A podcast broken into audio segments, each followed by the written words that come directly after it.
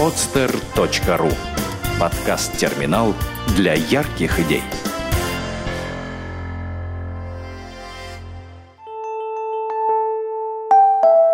Все вместе. Первый подкаст о социальных проектах в России. Авторская программа Ирины Шубиной. Всем добрый день, в эфире очередной выпуск подкаста «Все вместе». Подкаст «Все вместе» — это первый подкаст о социальных проектах в России. Ну, на самом деле мы продолжаем нашу традицию выездных интервью, и сегодня мы сидим на пешеходной улице на Малой Садовой в компании замечательных девушек, которые причисляют себя к проекту «Петербургские родители». В частности, Таня Гилева, с которой мы очень давно знакомы, и вот наконец-то встретились лично, чтобы пообщаться. Добрый день. Хочу познакомить вас с моими коллегами. Это Евгения Вуйма, которая занимается пиаром в нашей организации, Юлия Цыганкова, заместитель председателя движения, Екатерина Меркулова, руководитель проекта, и Мария Щеглова, тоже руководитель проекта. Давай начнем с того, что ты расскажешь, как вообще возникла организация, как давно и с чего все, собственно, началось. А, сама наша организация возникла в 2006 году, и, как любое общественное движение, возникла у нас инициатива неравнодушных людей. Председатель движения Лада Уварова увидела в больнице одиноких детей, которым никто не помогал, и поняла, что им надо помогать. Но так как Лада человек э, умный, опытный из бизнеса, она поняла, что помогать э, только материально это не то. И поэтому были написаны программы, были созданы проекты, которые ориентированы в основном на поиск родителей для детей. Но тем не менее и материальную помощь э, детям тоже оказываем, когда есть такая необходимость. Угу. А какие сейчас э, основные направления работы в рамках проекта? Ну, первый проект основной – это работа с, по усыновлению. Мы создаем базы данных детей. И сегодня здесь на Малой Садовой как раз тоже наша выставка. Это фотографии детей, которые ждут родителей. Э, эти базы, они постоянно пополняются. Там свежая актуальная информация, там живые фотографии, которые делают профессиональные фотографы. И информация о детях э, более достоверна, чем в других базах. Также мы работаем с приемными семьями. Работают профессиональные психологи, есть клуб приемных родителей. И, конечно, всячески стараемся, чтобы семьи, которые находятся в кризисной ситуации, будь это приемные или родные семьи, все-таки смогли ее преодолеть с нашей помощью и не отдали ребенка в детский дом. Это максимально важное сейчас для нас направление. Второе направление – это работа с детскими домами, домами ребенка и школами-интернатами. К сожалению, не всех детей могут забрать в семью, и мы стараемся максимально дать этим детям то, что они могли бы получить в семье семье, дать им внимание, любовь, заботу и необходимые навыки. Есть такие важные проекты, как сестринский уход, это профессиональный уход за детьми в больницах, который осуществляется медицинскими сестрами э, имеющими специальное образование и работающими в графике 2 через 2 по 12 часов. Есть э, проект «Волонтеры в больницах», когда не хватает медицинских сестер, волонтерскими руками тоже оказывается такая помощь. И есть э, достаточно большое количество подпроектов, которые помогают осуществлять деятельность движения. Это фотографы детям, это группа доставки. На самом деле это огромное количество людей, которые выполняют одну и ту же задачу и э, движутся к одной и той же цели, да, сделать максимальное количество детей как можно более счастливыми. Ну вот, а если взять весь отрезок времени с 2006 года да, до настоящего времени, как вообще проект развивался, что возникало, как вы находили идеи для проекта? Все началось с того, что просто начали оказывать помощь больницам. Конечно, сначала это была материальная помощь. Памперсы, подгузники, влажные салфетки, то, чего не хватало. Дальше возникало все не из воздуха, а по запросу учреждений. Когда нас узнали и поняли, что дети становятся активнее, детям интересней, нас стали приглашать в учреждения. Когда мы стали ездить в учреждения, стало понятно, что просто приезжать и общаться – это одно, а давать какие-то знания в форме занятий – это другое. И так возник волонтерский проект. Потом к нам стали обращаться э, с медицинскими проблемами. Так возник проект э, «Волонтеры в больницах» и медицинский проект. Параллельно велась большая работа по созданию баз данных детей. Это э, проект, который поддерживается Комитетом по образованию Ленинградской области, который поддерживается уполномоченным по правам ребенка. И э, то есть он тоже идет. За каждую зону отвечает определенный человек. Так было и со всеми учреждениями. У каждого учреждения есть координатор, который э, знает его нужды, знает, что необходимо, знает, как это передать и как проконтролировать, чтобы это дошло именно до детей. Вот, поэтому э, координатор составлял список нужд э, в данном учреждении. И дальше через интернет, через форумы, через знакомых начиналось размещение информации. На данный момент э, вся эта информация идет через наш сайт отказники.спб.ру или через социальные сети, через группу ВКонтакте. Вопрос вообще на самом деле, да, общий. То есть у вас на самом деле очень широкое информационное поле. Как я узнала про вас? То есть я просто видела перепосты и по любым вообще э, мало даже заметным маленьким крошечным проектам у вас всегда есть большой охват аудитории. И это же не только просто СМИ или какие-то статьи, а это просто а, люди, которым не все равно. А это как раз э, почему-то вспоминается студенческое. Сначала ты работаешь на зачетку, потом зачетка mm. на тебя. Потому что сначала мы хорошо и качественно делали то, что делаем, привлекая только знакомых. А сейчас эти знакомые привлекают своих знакомых, знакомые знакомых привлекают знакомых. И вот такое вот доброе сарафанное радио постоянно привлекает к нам новых людей, которые хотят что-то сделать особых таких проблем нет. Вот есть дружественная пресса, которая публикует практически все, чем, э, где требуется помощь. Вот. А что касается прессы, которая деловая центральная, они, ориентируясь на нашего потребителя информации, они, может быть, не так охотно это берут, потому что а, тут уже от нас зависит, какой новость поинтереснее подать. Это уже и есть пиар, креатив и творчество. Если мы новость сможем завернуть в интересную, хорошую упаковку, то когда ее развертывают э, покупатели, читатели, слушатели и зрители, то они, естественно, нашу информацию получают. Вот мы стараемся как-то пиаровски приукрасить. Но, в принципе, пресса относится очень благожелательно, а вот таких вот отказов, что ой, нет, нет, нет, уходить это не наше, мы, мы не получаем.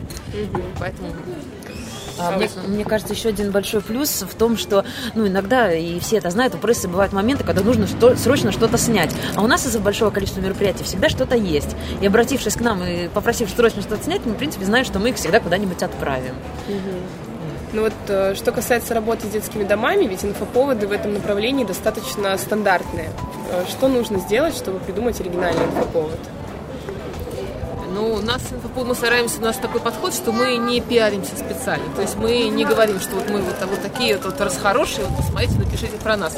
Нет, мы инфоповоды, они, как правило, рождаются, и потом уже вот мы э, его стараемся публиковать. Но, правда, какая-то проблема.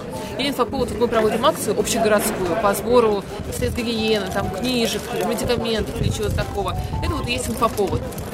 Нам нужны участники, нужны покупатели, нужны жертвователи. И вот таким вот образом мы, рассказывая про нашу акцию, в принципе, там людей привлекаем. Или, как правило, это какая-то проблема, которую мы стараемся опубликовать. То есть инфоповоды, они опережают наше желание угу. обратиться к прессе. Ну и такой тоже достаточно логичный вопрос. Я уверена, он очень многим интересен. Я думаю, у вас все очень э, качественно построено с фандрайзингом. Можете назвать какие-то основные направления фандрайзинга, которые у вас сейчас работают? И э, рассказать поподробнее о каждом из них? Ну, наверное, поподробнее это будет достаточно долго. В целом у нас, наверное, как и у любой некоммерческой организации, есть несколько вариантов э, финансово ее поддержать. Во-первых, э, каждый проект может поддержать какая-то организация, переводя средства по безналичному расчету конкретно на этот проект, либо просто на уставные цели организации. Во-вторых, наши ящики установлены практически во всех крупных сетях гипермаркетов, э, кофеин, ну и полный список есть на нашем сайте. В-третьих, мы принимаем пожертвования через электронные системы. Это и Яндекс Деньги, где есть специальная кнопка «Помочь петербургским родителям», и Новоплат, э, ну, то есть разные терминалы. Вот. И Плюс э, можно вот помочь на наших акциях, да, передав не сре... либо средства в ящик, либо передав какие-то вещи, которые нужны детям в детских домах. Если говорить про направление, то это, как правило, либо перепосты, где мы делаем посты с просьбой помочь, собрать денег на какой-то проект, работа с соцсетями, или это прямые предложения в компании. Мы пишем письма, и компании уже откликаются или не откликаются. Вот тогда предлагаем поддержать такой-то проект. Угу. Вот, работа непосредственно, либо бумажная, либо электронная с перепостом. Но тут, опять же, очень немаловажен именно элемент доверия, потому что мы можем, мы предоставляем не только просьбы, но и отчеты о том, что мы уже делали. И это является гарантом того, что нам можно доверять, нам можно переводить эти средства, и они пойдут конкретно детям. Поэтому, опять же, вот, ну, репутация организации, конечно, мне кажется, играет большую, большую положительную роль вот, в фандрайзинге. Ну, тут да, я согласна. И вообще, мне кажется еще, что у петербургских родителей на самом-то деле, наверное, самый стабильный бренд общественных организаций в Санкт-Петербурге. Вот вы можете как-то сказать составляющие этого бренда? Мне кажется, в первую очередь это искренность и открытость, потому что э, все, что мы делаем, это мы ничего не делаем как-то там тайком или что-то. К нам можно вот так вот так же прийти на любую встречу, задать любые вопросы. Наш офис открыт для волонтеров. И на любое наше мероприятие можно прийти посмотреть изнутри. Более того, даже другие некоммерческие организации, когда к нам обращаются, при условии, что мы с ними одинаково смотрим на проблему и согласны с, с ними в, там, в их действиях и наших действиях, мы готовы им рассказать о том, как сделать какое-то мероприятие и показать изнутри, как мы делаем свои мероприятия. И в основном то, что нас знают по делам, не по каким-то там заявлениям да. или то, чего там мы пообещали и не сделали, нас знают по конкретно сделанным мероприятиям, по конкретно решенным проблемам, задачам. Угу. А скажите, у вас все-таки территория охвата Петербург или Ленобласть? Северо-запад. северо-запад? Северо-запад. Если считать проект по усыновлению, то мы создаем базы данных детей и Новгородский, и Карелия, то есть весь северо-запад. Угу. И Псков. Ну и тогда следующий вопрос. А вот э, если бы к вам обратились э, ваши коллеги из другого региона, которые тоже хотят организовать в своем регионе э, организацию общественную, которая занималась бы детьми из детских домов, что бы вы могли им посоветовать, какую-то, может быть, э, поэтапность работы, что нужно сделать вначале, что потом, кому сходить? Ну, я не знаю, как скажут коллеги, у меня первый, э, первый совет, он, наверное, достаточно оригинальный, потому что я обычно все-таки предлагаю посмотреть, возможно, в регионе уже есть организация, которая отлично справляется со своим функционалом и которой можно присоединиться, развивая конкретный проект. Потому что, ну, либо обычно задаю вопрос, зачем создавать отдельную организацию. Э, проще взять те ресурсы, которые имеются, эффективно их использовать, чем начинать все с нуля. Но если э, к нам, к нам бывает обращаются не с вопросом, как, органи... как создать свою организацию, а с вопросом по какому-то направлению. У нас, например, есть школа волонтеры, и регионы спрашивают, как это делать. И тут мы стараемся делиться какими-то наработками. Единственное, что ну, у нас есть авторские тренинги, их, конечно, мы не можем передавать, но, тем не менее, приглашаем специалистов приезжать к нам, приезжали из Новосибирска в нашу школу волонтеры, смотрели. То есть, опять же, эта информация открыта, и всегда можно присоединиться.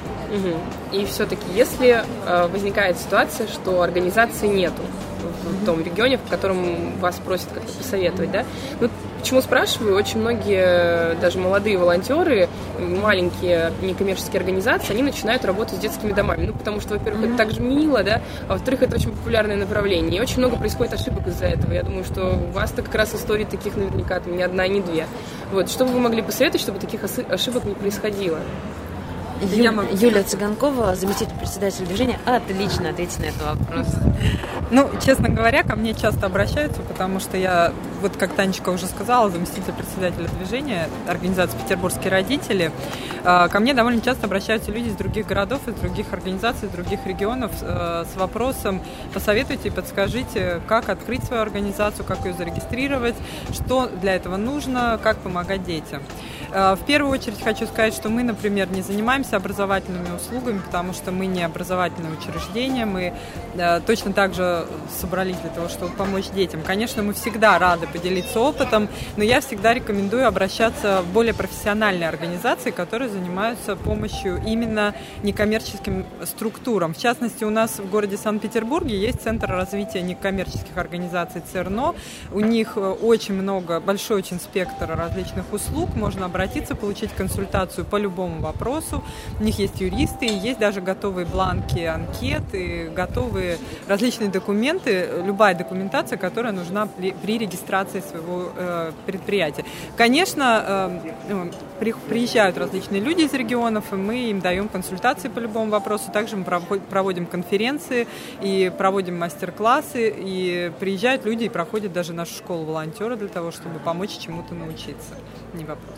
Но это если говорить с юридической точки зрения, да, организация э, создается, да, документально и так далее. А я и больше имею в виду именно практическая какая-то составляющая. То есть представьте, к вам приезжают студенты да, из другого города и говорят, мы давно хотели работать с детскими домами, вот мы видим, у нас есть детские дома, которым нужна помощь, что же нам делать, что вы им посоветуете? В первую очередь э, я бы посоветовала узнать запрос учреждений, э, с которыми людям предстоит работать, потому что очень часто люди э, руководствуются своими какими-то искренними побуждениями, но никогда не согласовывают свои действия с теми учреждениями, кому они собираются помогать.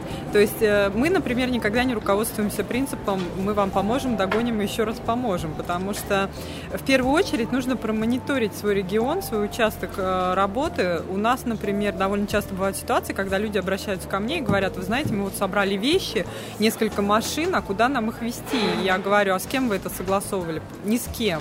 То есть, например, на данном этапе в Петербурге, в Санкт-Петербурге, ситуация такая, что вещи, по сути дела, нигде не нужны, потому что у нас довольно хорошее обеспечение идет учреждений, никаких э, особо драных вещей или не драных, или даже вещей в хорошем состоянии, как правило, никуда не требуется. То есть, и если они нужны, то, как правило, это по запросу. То есть мы, например, мы мониторим постоянно эту ситуацию, мы знаем, где требуются вещи, какие и так далее. То есть, если э, вы хотите помочь, нужно в первую очередь изучить этот запрос.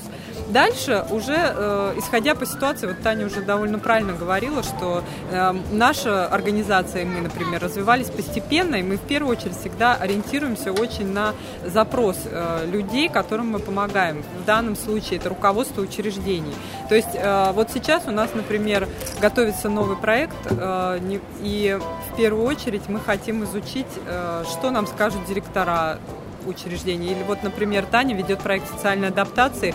Она все это делает в тесном контакте с э, руководством. И только поэтому за счет этого возникают успешные проекты. Ну, вот я так думаю. Угу. Люди просто очень часто ошибаются. Они считают, что детям нужны праздники или там какие-то развлекательные игрушки. мероприятия, игрушки. Да, у них зачастую нет расчесок, зубных паст и ну, посерьезнее проектов, э, нежели просто одни праздники. То есть это желание помочь, желание пожалеть, оно немножко злую шутку бывает играет. То есть, как Илья правильно сказала, нужно очень внимательно изучить объект своей заботы, что им конкретно нужно.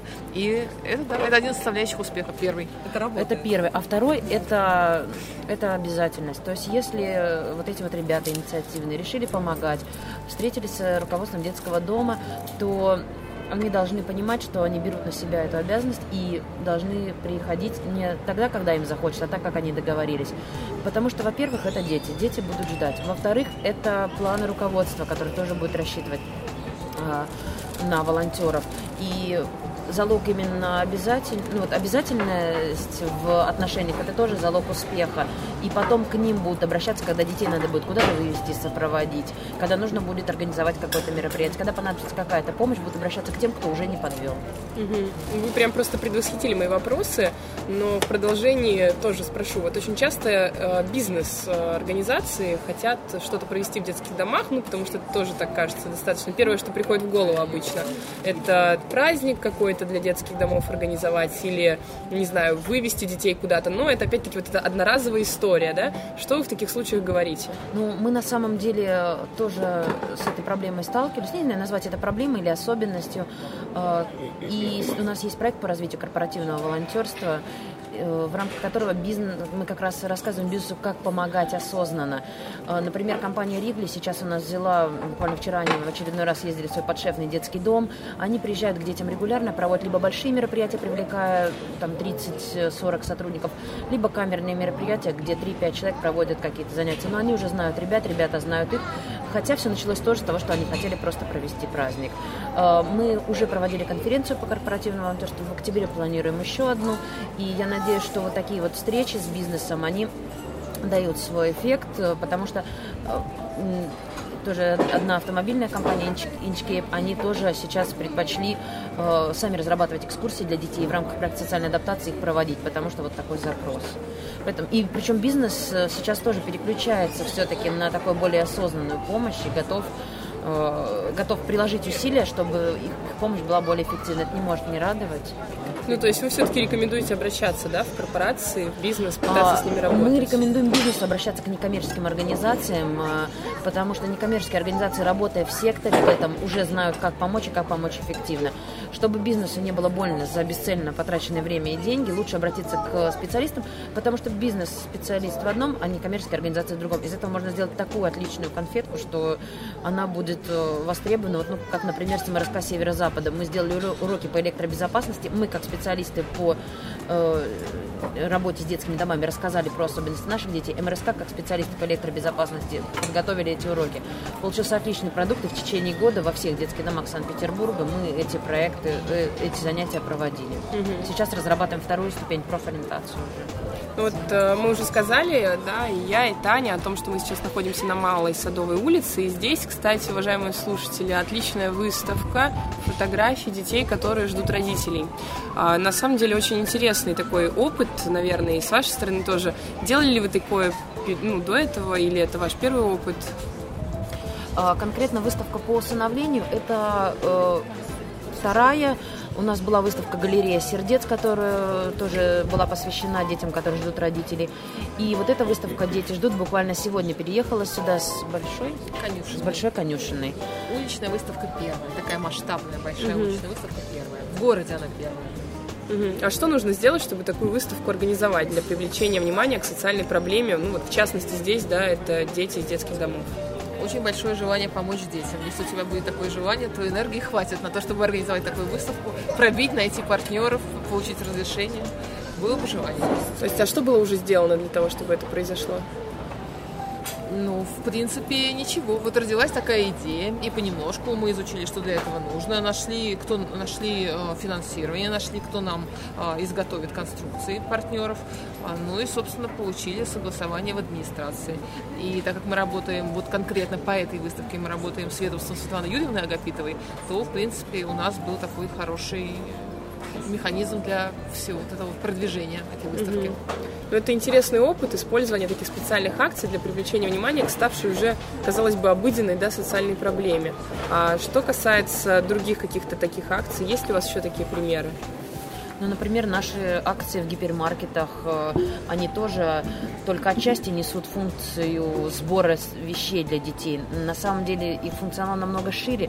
Именно раздавая листовки и предлагая людям купить что-то, мы заставляем их задуматься о проблеме сиротства и помочь детям. А что бы вы посоветовали человеку, который хочет помогать э, детским домам, но не знает как и что он может для этого сделать? Вот просто.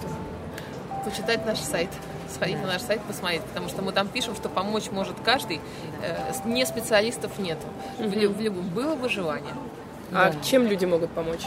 А, вообще всем, начиная от тех самых перепостов в интернете, которые в итоге оказывают такое огромное влияние, потому что один перепост может помочь найти кому-то родителей, либо помочь найти деньги на шунтирование, либо помочь человеку найти себя и начать приезжать в детский дом. Совершенно разные. Два нажатия кнопки. Один, чтобы сердечко появилось, а второй, чтобы оно перепостилось. И заканчивая, собственно, усыновлением, да, и можно ездить к детям, можно проводить различные мероприятия, можно приезжать, э, раздавать листовки. То есть, ну, огромное количество тех вещей, которые может сделать человек, не имея ни специального образования, ни каких-то специальных навыков, а просто горячее желание хоть что-то в этом мире изменить к лучшему. Таня, еще одно интересное направление вашей работы – это школа волонтеров. Э, можешь поподробнее рассказать вообще, в чем заключаются ее функции, как она вам помогает? Школа волонтера, собственно, тоже вышла из потребностей детей, потому что, э, общаясь с нашими детьми, мы не можем не замечать, что есть все-таки отличия, да, и в чем они выражаются. И для каждого проекта волонтер тоже должен э, обладать какими-то компетенциями. Поэтому в нашей школе волонтера идет цикл занятий, их сейчас на данный момент пять это занятия по психологии сиротства, занятия по медицине для тех, кто будет ухаживать за детками в больницах, занятия тренинг, тренинг «Я волонтер» о взаимодействии с детьми и еще несколько блоков занятий. Э, школа волонтера у нас открытая, совершенно бесплатная. Э, туда приходят те, кто планирует продолжать свою деятельность в нашей организации и чувствует, что ему нужны дополнительные знания. Вот. Обычно занятия проходят где-то около трех-четырех часов с перерывом на кофе-брейк. Вот. И по итогам волонтеры получают не только знания, но и какой-то сертификат. Э, чаще всего занятия строятся именно на запросе волонтеров, э, и бывает, что блоки добавляются новые, а также какие-то темы интересные поднимаются на группах супервизии, которые тоже обязательно есть для тех волонтеров, которые работают с детьми. А преподаватели? Преподаватели – это наши волонтеры, которые помимо большого волонтерского опыта имеют и специальное образование. Один из тренингов веду я, я по образованию психолог, другой ведет э, э, наш волонтер, который по образованию психотерапевт, третий – врач, ну и, соответственно, вот э, приложив свои знания и свой волонтерский опыт, как раз они создали тот продукт, который интересен и полезен для тех, кто хочет оказывать помощь детям. Mm. А какой у вас средний возраст волонтеров? Ох, где-то, да, 25-30, наверное, скорее. И скорее. я тогда делаю следующий вывод, что эти люди совмещают волонтерскую деятельность с основной работой. А, Да, с основной работой, с семьей. На самом деле мы все хотим провести тренинг по тайм-менеджменту, но у нас нет на это времени. Но при этом удивительно, что как все хотят, э, как все умудряются все равно все успевать. Да. Но ведь основные ваши сотрудники, они все-таки профессионально трудоустроены, да, и у вас есть определенное там штатное расписание, так сказать, да, и обязанности. Э, У нас обязанности такие, все, все хотят делать все, участвовать во всем, поэтому э, если кого-то куда-то не пригласишь, и начинаются жуткие обиды, а почему я вот я так мало делаю, я хочу делать больше, остановить наших людей невозможно совершенно. А сколько у вас всего человек постоянно в организации? А именно сотрудников? Да. Я думаю, что около 50, но при этом у нас работают медицинские сестры, оформлены в нашей организации, которые ухаживают за детьми. Их около 20 Да. человек. Мгм. И тогда такой достаточно нескромный вопрос. Это достаточно серьезный фонд оплаты труда. То есть вы привлекаете Бизнес. бюджет... Мы а, привлекаем основном бизнес, бизнес. которому объясняем о том, что а, помочь э, эффективнее будет оплатив работу специалиста. И сейчас это радует бизнес, это понимает. И вместо того, чтобы закупить очередную партию чего-то ненужного, он оплачивает работу специалистов, которые уже проводят какие-то занятия и мероприятия. Мгм. А государственные гранты вы пробовали привлекать когда-нибудь? Пробовали, не И привлекались. Они не привлекались. Они не привлекались, и мы решили, что ну, эффективнее работать с бизнесом. А можешь тогда дать совет, э, вот как уже опытный фандрайзер, что нужно, чтобы действительно привлечь внимание бизнеса?